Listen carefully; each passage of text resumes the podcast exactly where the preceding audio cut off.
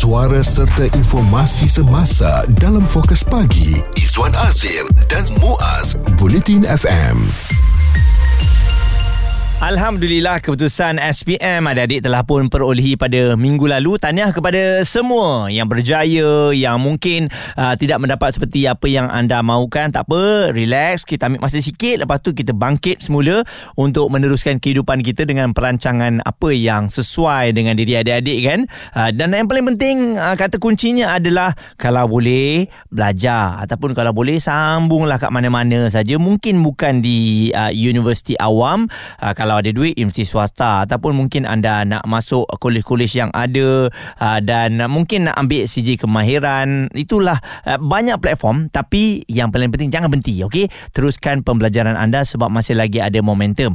Cuma buat masa sekarang ni bila kita buat kajian dan uh, ternyata ianya amat mengejutkan kerana kebanyakan pelajar-pelajar yang habis SPM mereka tak mau masuk dah ke universiti. Mereka tak nak sambung belajar oleh kerana satu kos sara hidup yang tinggi selain kecenderungan untuk kerja dan memiliki wang sendiri.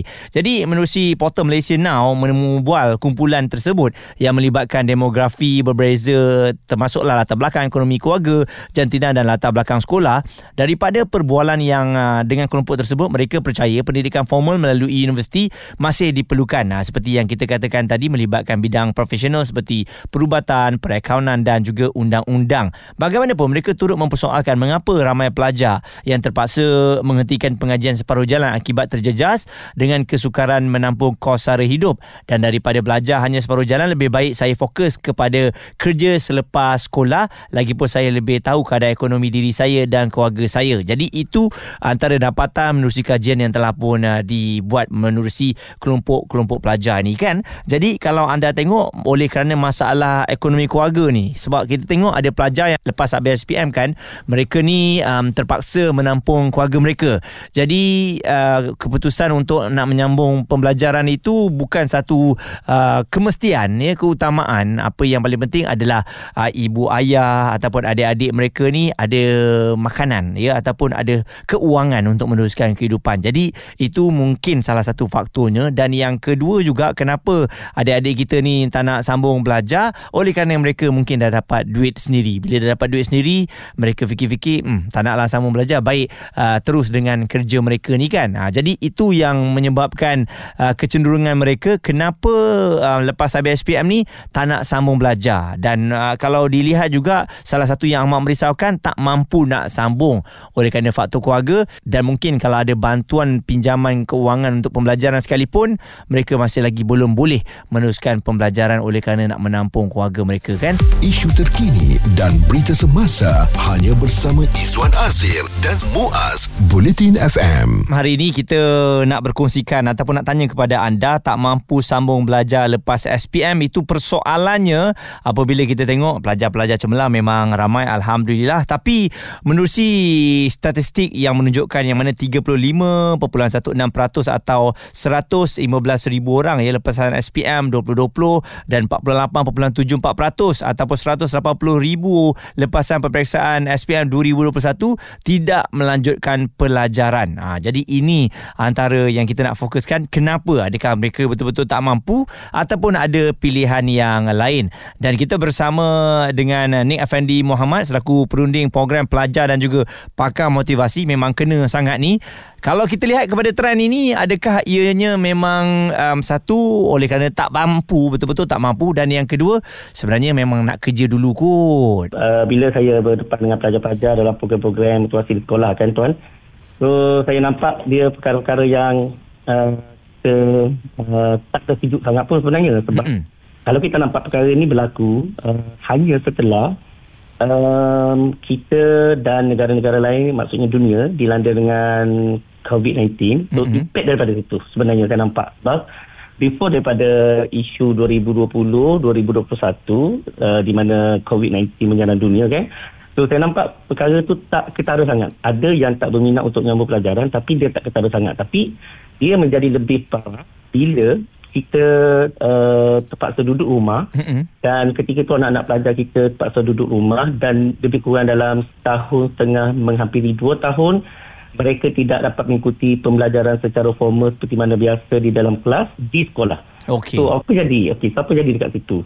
Uh, bila mereka banyak berada di rumah, uh, mereka terpaksa melalui pembelajaran uh, PDP di sekolah mela- uh, sorry di rumah melalui kaedah online sahaja. Mm-mm. So itu yang membuatkan uh, ada yang pelajar ikuti kelas, ada pelajar yang tak ikuti kelas. So bayangkan kalau guru handle kelas melalui Google Meet ataupun Zoom, so mereka ada pilihan untuk tidak buka kamera. Okey. So apa yang saya nak masukkan dekat sini adalah uh, minat belajar tu mulai wujud ketika itu. Sebab macam seolah-olah kalau tuan dapat kita dapat bayangkan sama-sama, kita sekarang ni dalam fasa momentum berlari. Mm-mm. Kemudian kita di kita terpaksa berjalan Hmm. disebabkan masalah-masalah tertentu dan kita diminta untuk berlari balik. Okey. So momentum tu hilang. Ah, So apa yang saya nak nak nak nak, nak fokus kat sini adalah momentum untuk pembelajaran tu terhenti ketika itu. Okey Mm-mm. baik.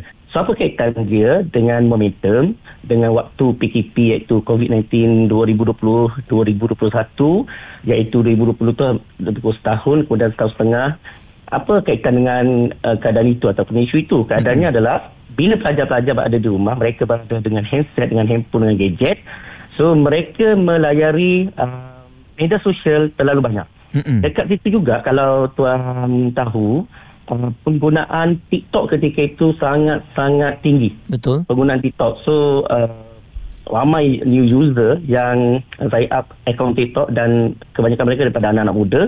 Dan bila mereka dah masuk ke dunia TikTok mereka nampak tahu di situ uh, peluang-peluang untuk menambahkan pendapatan ataupun kita kata mencari pendapatan. Hmm. kalau di peringkat student ni kita tak kata menambah lah sebab mereka tak ada lagi uh, income so mencari pendapatan Okey, dekat situlah mereka nampak peluang-peluang untuk memiliki duit sendiri. Ah, dekat situ. Okey. So income mereka nampak dah boleh mereka nampak boleh dapat dengan mudah. Ya. Kalau dulu kan kalau dulu pelajar-pelajar sekolah kita sendiri tuan, kita sendiri kita belajar dulu adalah juga dalam kepala otak kita ni untuk kita kata aku nak belajar orang pandai, Mm-mm. aku nak belajar nak sambung universiti, dan bila aku dapat sambung universiti dapat kos yang baik, aku dapat kerja yang baik, Mm-mm. so kerja yang baik dapat income yang baik. Ah, Ya. so maksudnya ialah uh, waktu kita belajar sungguh-sungguh, skor SPM dapat universiti yang baik atau uh, yang baik, dapat kerja yang baik dan income yang baik. So Mm-mm. akhirnya sekali akan ber- berakhir dekat income. Baik, sekarang ni mari kita letakkan situasi kita dulu kepada situasi mereka. Mereka belajar, mereka juga nak pendapatan satu masa nanti di mana mereka nak sara keluarga, okay, nak nak bina keluarga, ke, ke, dia punya keluarga mereka dan sebagainya. Dan di situlah nanti, uh, di situlah juga kalau kita nampak ada titik pertemuan iaitu kita nak income sama-sama mereka nak income kita pun nak income dan generasi akan datang pun nak income juga pendapatan sebab nak sara kehidupan seharian tetapi membezakan kita dan situasi mereka iaitu mereka hari ini ialah uh, bagaimana nak dapat income dengan lebih mudah lebih pantas Mm-mm. Ah itu. So bila waktu PKP tu sebenarnya yang banyak merencatkan proses pembelajaran, menghilangkan minat belajar, mengkaburkan masa depan uh, untuk mendapatkan income melalui pekerjaan-pekerjaan yang macam kita kata hari ini jadi cikgu, jadi doktor, jadi accountant, uh, jadi lawyer kan. Dulu itulah empat pekerjaan yang standard kita dengar. Sekarang kita dah berubah dah. Sekarang kita nak Dah jadi berubah. content creator, Yes, jadi influencer. content creator, jadi influencer, mm-hmm. jadi uh, tiktokers, jadi youtubers. Okey, bila saya berprogram dengan student kan, kita kita tak nak uh, kita mengatakan perkara ini tanpa kita bertanya kepada mereka secara direct. Fokus pagi Izwan Azir dan Muaz komited memberikan anda berita dan info terkini Bulletin FM. Hari ini kita nak tanya kepada adik-adik semua yang lepas habis SPM kenapa tak nak sambung belajar. Apa yang adik-adik uh, mungkin plan untuk perancangan masa depan ni kan sebab selalunya masa zaman kami dulu habis SPM je dah tahu dah nak ambil kos apa. Tapi sekarang berbeza bila tanya nak sambung belajar tak? Tak mau. Nak kerja sendiri? Tak mau. Nak sara keluarga sebab keluarga tak mampu. Jadi itu antara dapatan uh, sekarang ini dan tadi Encik Ni Effendi dah menerangkan memang masuk akal juga kenapa pelajar-pelajar untuk tahun uh, 2 3 tahun kebelakangan ini mereka tak nak sambung belajar. Mungkin uh, Encik Ni boleh kongsikan uh, lagi dapatan daripada pertanyaan kepada pelajar-pelajar ini mengenai kenapa tak nak sambung belajar ni. Uh, bila saya bersama dengan mereka dalam program pelajar uh, motivasi sekolah ketika mereka di tingkatan 3, 4 dan especially tingkatan 5 lah. Mm-mm. uh, di mana sekolah-sekolah yang uh, apa yang menguruskan program untuk uh, menjalankan peperiksaan SPM. So bila sebaik kali kita dah tamat program kita dah kita spend masa dengan pelajar-pelajar kita bertanya direct dengan mereka dan ini antara beberapa perkara yang kita dapat okay, yang pertama uh, of course seperti mana yang tuan sebut tadi adalah masalah kewangan Okey. okay? dan situasi ini memang ada pun daripada tahun demi tahun masalah kewangan memang ada cuma ketika itu pelajar-pelajar tidak ada pilihan ah, okay? walaupun keluarga mereka tak ada kewangan yang kuat okay? tetapi mereka nampak tak ada pilihan lain selain daripada melalui pembelajaran secara formal iaitu menamatkan sampailah ke pengajian tinggi. Mm-mm. sebab mereka nampak selepas daripada pengajian tinggi mereka akan dapat kerja. Nampak itu itu adalah jalur yang pertama. Itu yang berlaku dulu. Okey. sekarang ini masalah kawangan tu tetap sama. Mana-mana uh, adalah uh, di kalangan keluarga-keluarga yang uh, ibu bapa mereka SPM ni yang tidak ada uh, kewangan yang sangat kuat okey untuk sara mereka meneruskan pengajian tinggi. Tetapi situasinya sekarang berlainan sebab anak mereka ni sedang ada banyak pilihan. Mm-mm. di depan mata okey pilihan apa yang di depan mata? Pilihan seperti mana yang kita bincangkan tadi. Mereka boleh jadi tiktokers mereka boleh jadi youtubers mereka boleh jadi insta famous. Mereka boleh jadi paling-paling tak pun tuan.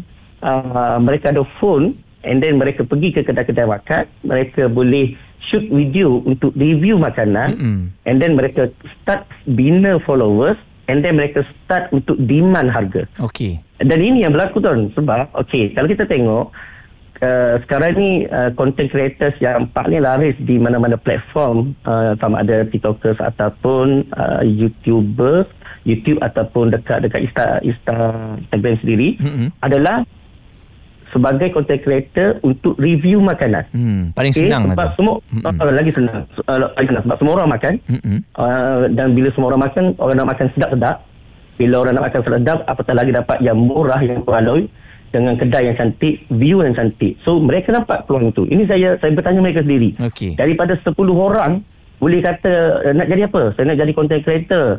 Uh, nak jadi content creator dalam bab apa? Uh, dekat food review. Oh Hmm. kenapa food review? Sebab sebab semua makan makanan sedap-sedap orang suka willing untuk pay untuk bayar. Jadi kami yang dah nampak ni kami letakkan 50 kedai yang sama untuk kami buat percuma Okey. daripada situ kami kami start bina uh, kita punya portfolio. Uh, kedai ni naik dia punya uh, followers dia start sebelum kami bantu mereka lepas kami bantu mereka naik. Dan see dia macam mana? Kita dengarkan daripada pemilik restoran sendiri.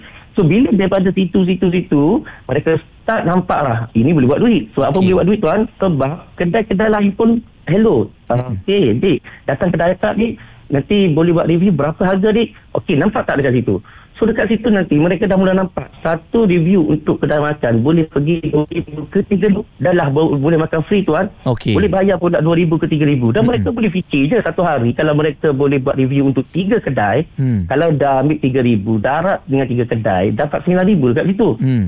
Okey, ini adalah satu bentuk fast track income yang mereka nampak yang lebih daripada mereka terpaksa, nah ini yang disebut mereka terpaksa melalui pendidikan formal di universiti, di IPT, tunggu 2 tahun, 3 tahun, 4 tahun tuan. Mm-mm. Kalau dulu saya sendiri dalam bidang pendidikan, ijazah pendidikan, saya lalui 4 tahun. 2 tahun dekat asasi di Kelantan dan Okey. 4 tahun dekat Universiti Melayu Kuala Lumpur. So 6 tahun untuk jadi seorang guru. Hmm. Ha, untuk jadi seorang guru. Kemudian income seorang guru start dengan masa saya tu 1800. Mm-mm. Bila saya cerita dekat mereka, saya minta mereka berfikir, adik, kalau adik berada di tempat abang ketika itu, apa yang adik buat? Hmm. Tak berbaloi lah, dia kata. Iyalah. Sebab Dengan- dia dapat ya. RM9,000 dah. Ah, Ya, dia Ha. cakap tak berbaloi. Belajar 6 tahun, PTPTN kena bayar, Betul. gaji 1800. Baik, sekarang ni starting kalau cikgu lebih kurang dalam 2400. Hmm. Pun tak berbaloi dia cakap. Mm-mm. Saya saya bagi masalah untuk mereka berfikir Yep. situasi tu kalau mereka berada di tempat saya ketika ini lah. Mm-mm. So, mereka kata 2400. Okey, dia, dia, sampai tuan, dia boleh kira tau. Kereta, Ha ah, rumah, betul. Ha, dia dia siap tolak dengan apa semua costing and dia cakap lebih kurang 6 ke 800 tinggal sebulan saya buat apa baik saya jadi content creator atau saya buat apa saya minat Cik ni Effendi Muhammad perunding program pelajar dan pakar motivasi banyak sebenarnya nak dikongsikan ya sebab dia bersama dengan pelajar-pelajar ni. Uh, itulah dia uh, sumber keuangan yang mudah dan juga cepat. Kenapa nak belajar bertahun-tahun? Itu adalah kata kuncinya. Pendapat, komen serta perbincangan fokus pagi. Izwan Azir dan Muaz Bulletin FM. Tak mampu sambung belajar lepas SPM itu yang kita bincangkan. Adakah betul-betul tak mampu nak belajar ataupun nak sambung belajar tu? Ataupun anda sendiri yang tak inginkan? Sebab kita risau bila lihat ramai pelajar-pelajar lepas habis SPM ni tanya sambung masuk universiti mana? Tak ada tak ada. Nak nak bekerja. Ataupun nak sambung mana? Uh, tak maulah nak bekerja dululah. Nak dapatkan duit dah okey nanti baru uh, sambung belajar. Jadi itu yang kita risau. Nanti dah okey baru sambung belajar. Bila dah dapat duit sendiri selalunya kita dah lupa dah nak belajar tu ya. Profesor Madia Dr. Amar Azma Abdul Latif penganalisis ekonomi putra Business School UPM bersama dengan kita dan uh, doktor mungkin kalau kita lihat dari segi sudut ekonomi ni bila keluarga sendiri rasa berat nak hantar anak-anak nak sambung belajar satu mungkin pinjaman tu tak lepas ataupun uh, kalau ada pinjaman pun takut pinjaman tu nanti digunakan pula untuk keluarga. Ha, jadi ini dah membebankan pelajar dan sebab itulah pelajar mengambil keputusan untuk lebih baik dia tak payah sambung belajar, lebih baik bekerja. Ya, uh, sebenarnya isu ni dekat di hati saya lah. Sebab saya pun seorang apa bapa, saya ada anak apa yang uh, baru ni pun salah seorang anak saya pun uh, baru dia dapat keputusan uh, SPM. Mm-hmm. Jadi memang apa uh, bila kita tengok kadang-kadang anak kita ni bila apa um, umur 17 tahun 18 tahun ni masih lagi orang kata tak berapa pasti nak buat apa. Dan kita tahu pun ada juga yang apa tidak ambil SPM ada yang keciciran dan sebagainya. Namun kita sebagai ibu bapa kita boleh mainkan peranan lah untuk bantu anak kita ni untuk merencanakan masa depan mereka Betul. dan ke, ke orang kata kebimbangan lah terutamanya di kalangan uh, uh, isi rumah uh, yang berpendapatan rendah ataupun B40 macam apa ke, kerisauan dia mm-hmm. kat mana nak cari duit nak apa untuk uh, uh, maksud kos uh, pembelajaran tetapi bila saya dan isteri uh, membuat uh, orang kata uh, ya bertanya uh, melayari pelbagai apa laman sesawang ataupun sosial media dan sebagainya kita orang apa terkejut tahu sebab jumpa banyak sangat peluang uh, beasiswa yang diberikan oleh pelbagai organisasi dan majoritinya adalah untuk mereka yang uh, berpendapatan rendah hmm. uh, dan ini sebenarnya yang uh, saya harap lah uh, mana-mana ibu bapa yang uh, anak dia baru dapat keputusan dan terfikir apakah apa yang patut dibuat sebenarnya uh, banyak di luar sana bantuan beasiswa untuk uh, anak-anak yang ingin melanjutkan pelajaran uh, beasiswa ni maksudnya dia akan tanggung uh, dia punya uh, yuran dan juga uh, allowance lah. Uh, tapi dia bergantung juga lah kepada pendapatan dan juga keputusan uh, peperiksaan anak-anak tu. Mm-hmm. Dan uh, doktor, kalau dari segi uh, pandangan doktor sebagai seorang pensyarah ya, adakah dengan kita tak sambung belajar ni uh, ataupun kita terus bekerja, kita merupakan individu yang gagal? Sebab uh, takut juga stigma masuk universiti anda orang yang berjaya. Kalau kerja sendiri anda biasa-biasa je. Tapi terbukti juga orang yang dah bekerja lepas habis SPM, mereka dah mempunyai income yang bagus apabila orang yang masuk universiti tu habis belajar, orang yang dah bekerja lepas SPM ni mungkin pangkat dia pun dah tinggi. Jadi adakah tak sambung belajar tu merupakan satu kegagalan? Okey, pertama um, kalau ikut uh, kajian lah, memang sebenarnya mereka yang memperolehi uh, pendidikan yang tinggi ya, maknanya dia ada diploma, lepas tu dia ada ijazah, dia ada master sebagainya, lagi tinggi ya, kelayakan akademik mereka secara purata, uh, purata pendapatan mereka lebih tinggi lah. Maknanya um, dengan pendidikan itu membolehkan mereka mendapat pekerjaan yang lebih tinggi uh, gajinya. Dan kalau kita cakap tentang apa um, bukan semualah yang apa sambung belajar ni uh, uh, apa dapat pekerjaan bagus. Kita mm-hmm. tahulah bukan kita tak boleh garanti 100% betul. Dan pada masa yang sama mereka yang tidak melanjutkan pengajian pula kita tidak boleh kata uh, semuanya gagal. Sebab ada yang sebenarnya lebih berminat untuk melakukan perniagaan. Mm-hmm. ada yang apa orang kata uh, sebenarnya mempunyai uh, orang kata daya kreativiti yang sendirilah untuk um, apa kata menyumbanglah dan juga memperolehi pendapatan yang lebih daripada mereka yang ada apa pendidikan tinggi. Mm-hmm. Tapi kita tidak boleh apa kata pukul rata eh maknanya uh, ianya sebenarnya bergantung kepada individu itu dan bagaimana nak memastikan setiap individu berjaya sama ada mereka tak sambung belajar ke atau sambung belajar ianya harus kita tak boleh gantung kepada orang kata luck lah, ataupun nasib semata-mata. Mm-hmm. Dia kena tahu apa dia nak, dia kena buat kajian dia kena usaha. Saya bagi saya usaha tu amat penting ah. Betul. Uh, untuk memastikan bahawa apa yang kita nak tu kita betul-betul lah uh, sungguh-sungguh untuk mendapatkannya dan bukan setakat orang kata mengharapkan lah orang uh, terus membantu kita. Oleh itu dia bergantung kepada individu semata-mata. Mm-mm. Dan doktor, okey mungkin nasihat sebagai seorang bapa, um, mungkin ada yang sedang menghadapi situasi macam ni bila kita dah duduk dengan anak kita lepas habis SPM ni kita kata okey, uh, sama belajar ni pergi ke sana pergi ke sini, dia kata tak nak. Dia dah tak nak sama belajar, dia ada pilihan sendiri. Apa yang harus kita nasihatkan anak kita tu? Okey, apa macam kami lah, Susah apa tu. suami isteri lah kan. ha? Ha, ha. Ini anak kita pun betul macam tu juga dia, dia, dia, dia tak tahu lagi nak apa kan Hmm. lepas tu nak macam nak duduk rumah je jadi kita sebagai bapa kena main peranan lah apa jangan kita letak satu patu bulat-bulatkan anak kita buat keputusan kita kena bantu kita Okey. tanyalah dia minat apa jadi kita pun tunjuklah apa kita buatlah kajian kita sendiri uh, kalau pergi Facebook ke Telegram ke semualah lawan sosial ni uh, dalam WhatsApp pun ramai ya yang berkongsi segala maklumat tu sebagai ibu bapa kita tolonglah mereka libatkan mereka dalam sesama apa tengok mana bidang yang sesuai dan Uh, sebenarnya kalau kita tengok beasiswa ni pun uh, dia tak semestinya yang betul-betul miskin tau. Mm-mm. Ada yang bisa kasih bawah 4000, ada yang 8000, ada yang bawah 12000. Ada sebenarnya. Mm-mm. Jadi yang penting kita tahu kat mana nak cari, kat mana nak apply, macam mana nak apply tu dan apa uh, dan kalau ia kena ni dengan minat uh, anak kita tu uh, jadi itulah satu peluang sebenarnya uh, untuk memastikan mereka uh, satu hari nanti akan dapat apa uh, masa depan yang cerah lah dengan dengan apa pendidikan yang lebih tinggi ni Pandangan sebagai seorang bapa dan juga selaku seorang pensyarah ya Profesor Madya Dr. Ahmad Razman Abdul Latif penganalisis ekonomi Putra Business School UPM. Saya yakin ada ibu bapa juga yang sekarang ni tengah runsing memikirkan anak mereka nak sambung kat mana kan. Keinginan kita tu lain, anak-anak kita pula nak jadi lain. Ah jadi dengan perubahan zaman ni pun kita kena yalah ah, slow talk dengan mereka semua. Tak boleh semuanya keputusan atas kita. Kerana kelak nanti kan kalau anda paksa pernah terjadi juga pada kawan saya. Bila kita paksa uh, second sem third sem uh, lepas tu mula tak minat belajar lepas tu kena tukar course. Jadi itu merugikan masa. Suara serta informasi semasa dalam fokus pagi Izwan Azir dan Muaz Bulletin FM.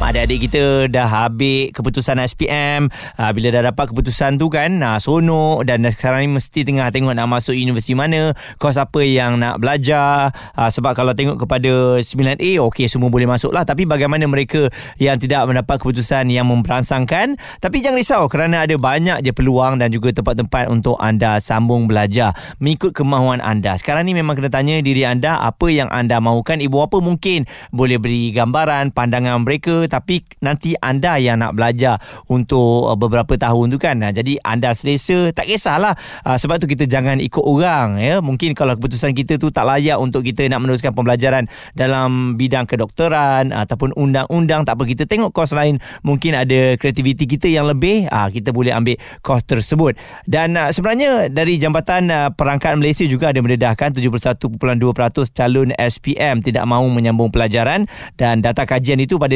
2019 melibatkan 560,000 calon SPM ya yang mengambil peperiksaan yang menunjukkan hanya 170,000 memilih untuk menyambung pengajian. Dan dalam pada itu Kementerian Pendidikan Malaysia juga ada berkongsikan yang mana 24,941 daripada 407,000 calon berdaftar tidak menduduki peperiksaan SPM pada tahun 2021 ya. Jadi nampak benar ya minatnya tak nak belajar tu. Sebab kalau dikongsikan pada awal tadi uh, oleh Encik Nick Afandi uh, merupakan pakar motivasi. Dia mengatakan bahawa pelajar-pelajar ni dah terbiasa dan juga minat untuk belajar tu terputus semasa PKP apabila mereka belajar di rumah. Itu berdasarkan dapatan beliau apabila hadir ke sekolah bertanya kepada anak-anak kita. Dan ini pula pandangan orang ramai mengenai kenapa tak nak sambung belajar ni.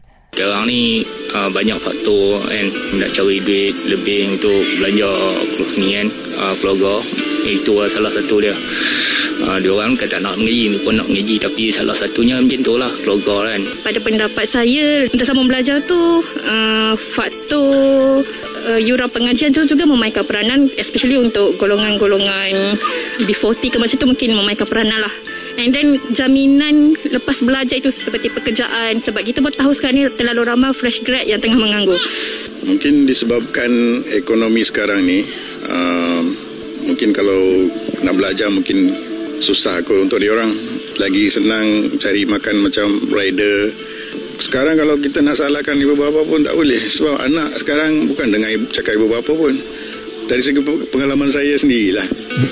Anak saya kalau kita nak suruh sambung belajar dia tak nak Ha, tu dia antara pandangan orang ramai mengenai kenapa mereka tak nak sambung belajar lepas SPM. Tapi kalau dulu kita tengok ada yang sanggup bergadai lah tanahnya untuk memastikan anak-anak kita ni uh, belajar dan juga menjadi orang yang berjaya. Jadi kita harapkan ada perbincangan bersama lah dengan anak-anak kita ni. Nak memaksa pun kalau mereka tak nak belajar susah juga nanti duit kita juga habis. Sudahnya mereka patah balik ya ambil kos yang lain uh, berhenti belajar tu sangat merugikan ya dan kalau adik-adik fikir menjadi content creator ataupun YouTubers ni semua boleh mendatangkan kewangan yang kukuh sampai bila-bila. Pada pandangan Muaz mungkin tidak selamanya lah kan? Mungkin pada waktu ini yes dapat banyak. Tapi menjadi content creator ni ada turun naiknya. Ha, kan? Lebih baik untuk bekerja dalam bidang profesional yang pastinya menjamin uh, kejayaan pada masa akan datang okey? Jadi kita doakan bersama dan uh, juga berbincanglah bersama dengan keluarga ya? Dan uh, pastinya adik-adik lebih mengetahui apa yang adik-adik mahukan selamat maju jaya kepada semua lepasan SPM Isu terkini dan berita semasa hanya bersama Izwan Azir dan Muaz Bulletin FM.